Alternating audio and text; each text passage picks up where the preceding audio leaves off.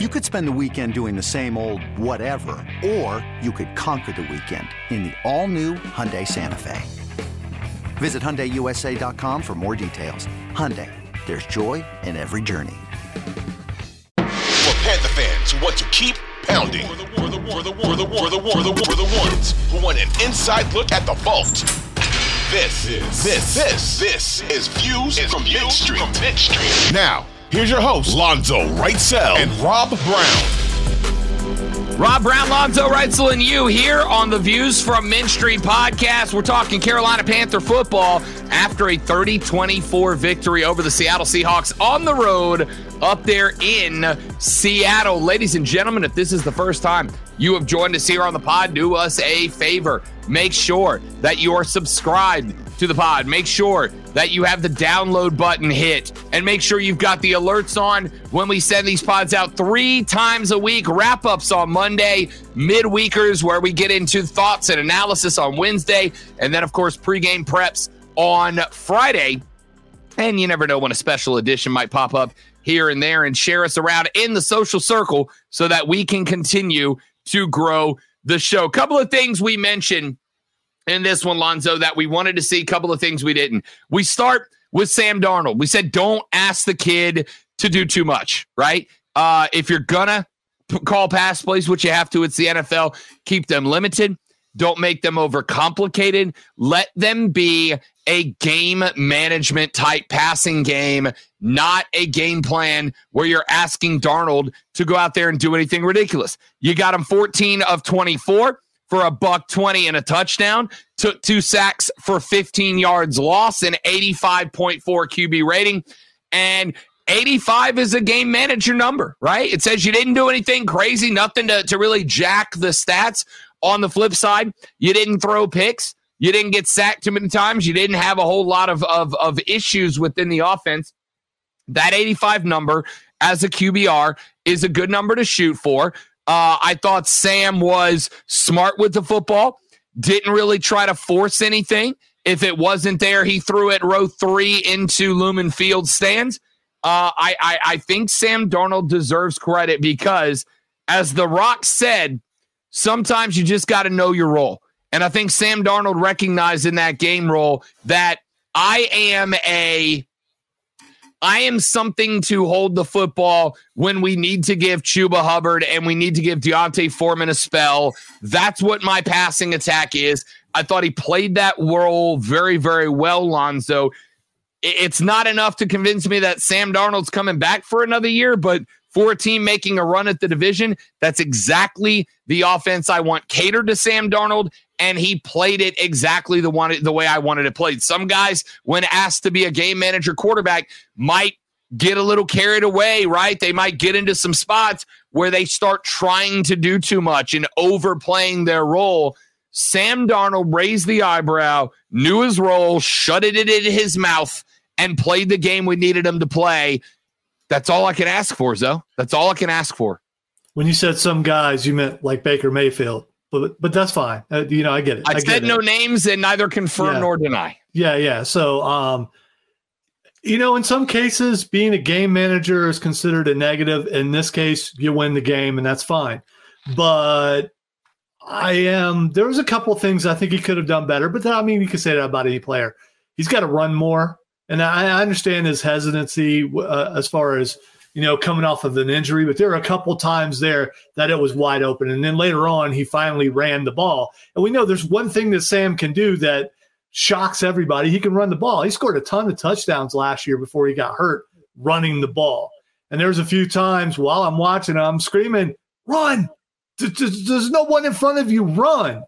You can get that first down, do it. And he just seemed reluctant. And then finally he started doing it some. And uh, Steve Wilks addressed that in his uh, press conference, saying there were a couple times that he should have run, and a, and then there was at least one time when he ran when he probably should have handed the ball off. So I don't know if he'll be punished for that or not. You know, we'll, we'll find we'll find out later. But but I think you know, still trying to stay positive about the win. And you, you mentioned will he be back or not? I don't know. I think it depends on if Steve Wilks is a coach. If Steve Wilks is a coach, he's going to want a quarterback who will basically do what he, what he says.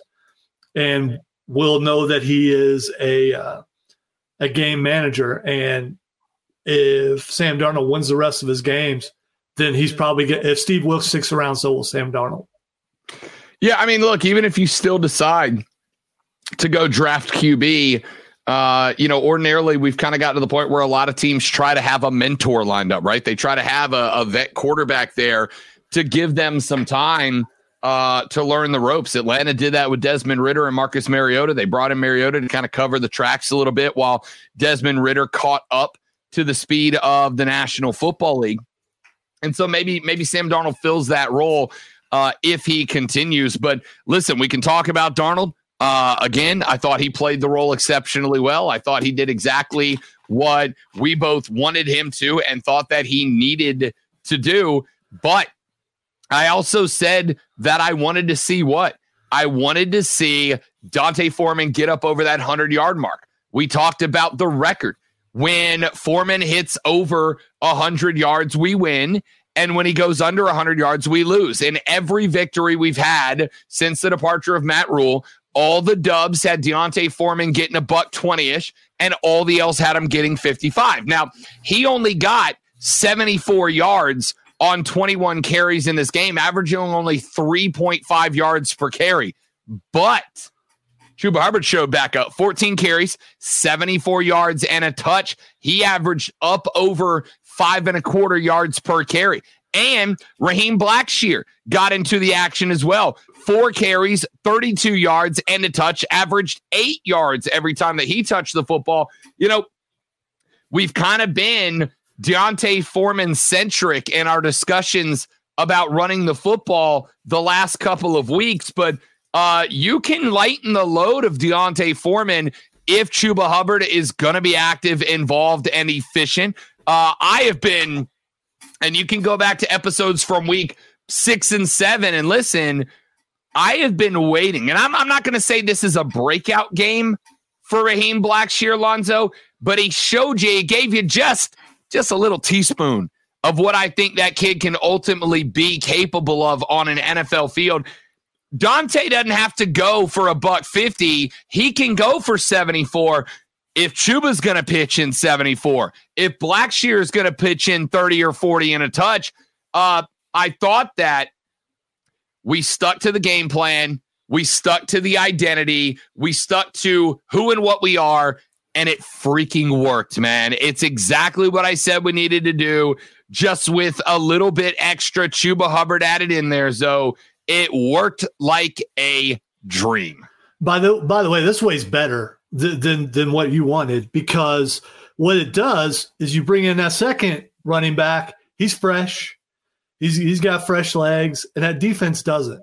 And then you bring in that third running back, and that defense is really tired. And you saw them do that. And D'Onta Foreman got a rest for a while, and then he came back in. When he came back in, he was rested.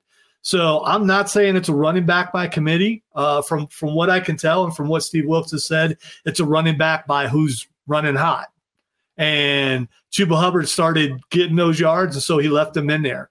And the other thing about all three of these guys is they don't go down after that first hit. They keep their legs driving and they keep moving. And the offensive line, which I'm sure we'll get to, as I've said before, offensive lineman really loves run blocking.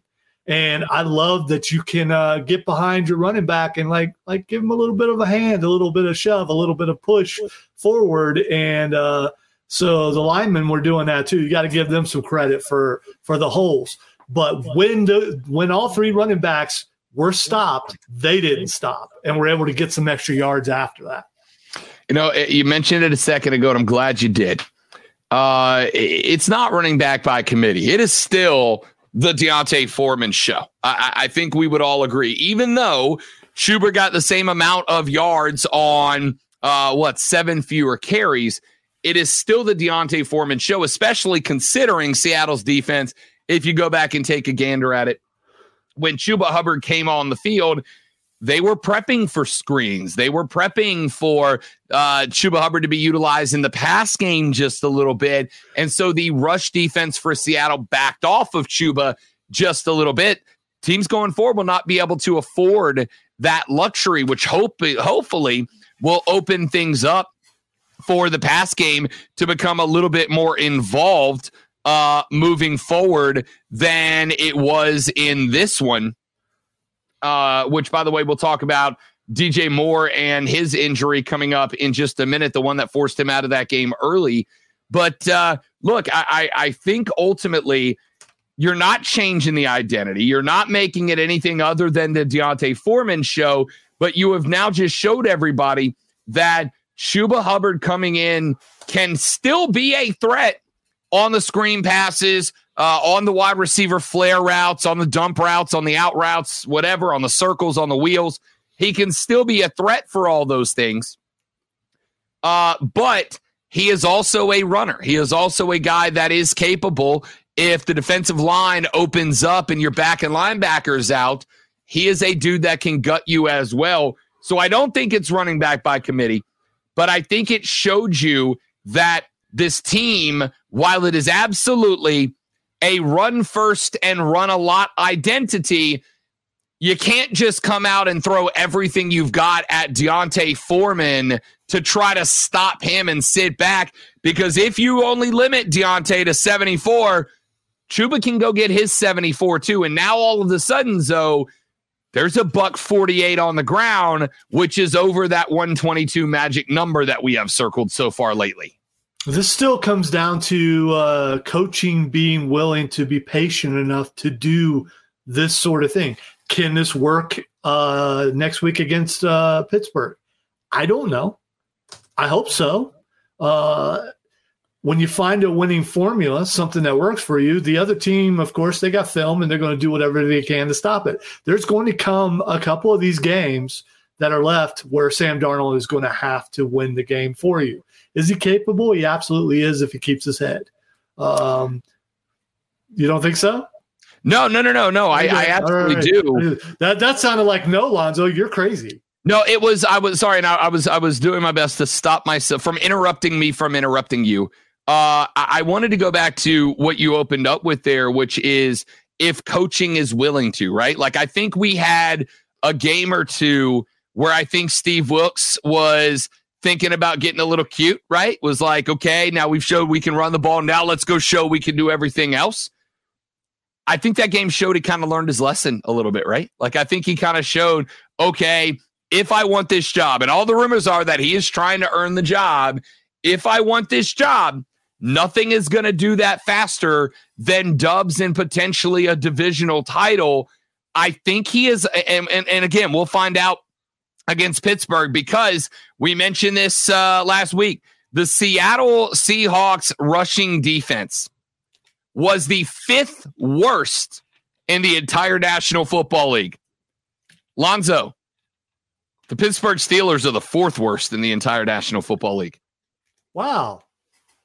That means uh, game plan should probably be about the same. I don't think it should be about the same.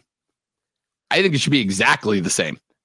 I think it should be the D'Onta Foreman show featuring Chuba Hubbard and Raheem Blackshear, and then also guest starring Sam Darnold, right? Like if this is a movie marquee, I want D'Onta Foreman's name right there on the top of the bill and the big light bulbs. Like he gets the lights that like flash and move around a little bit with his name.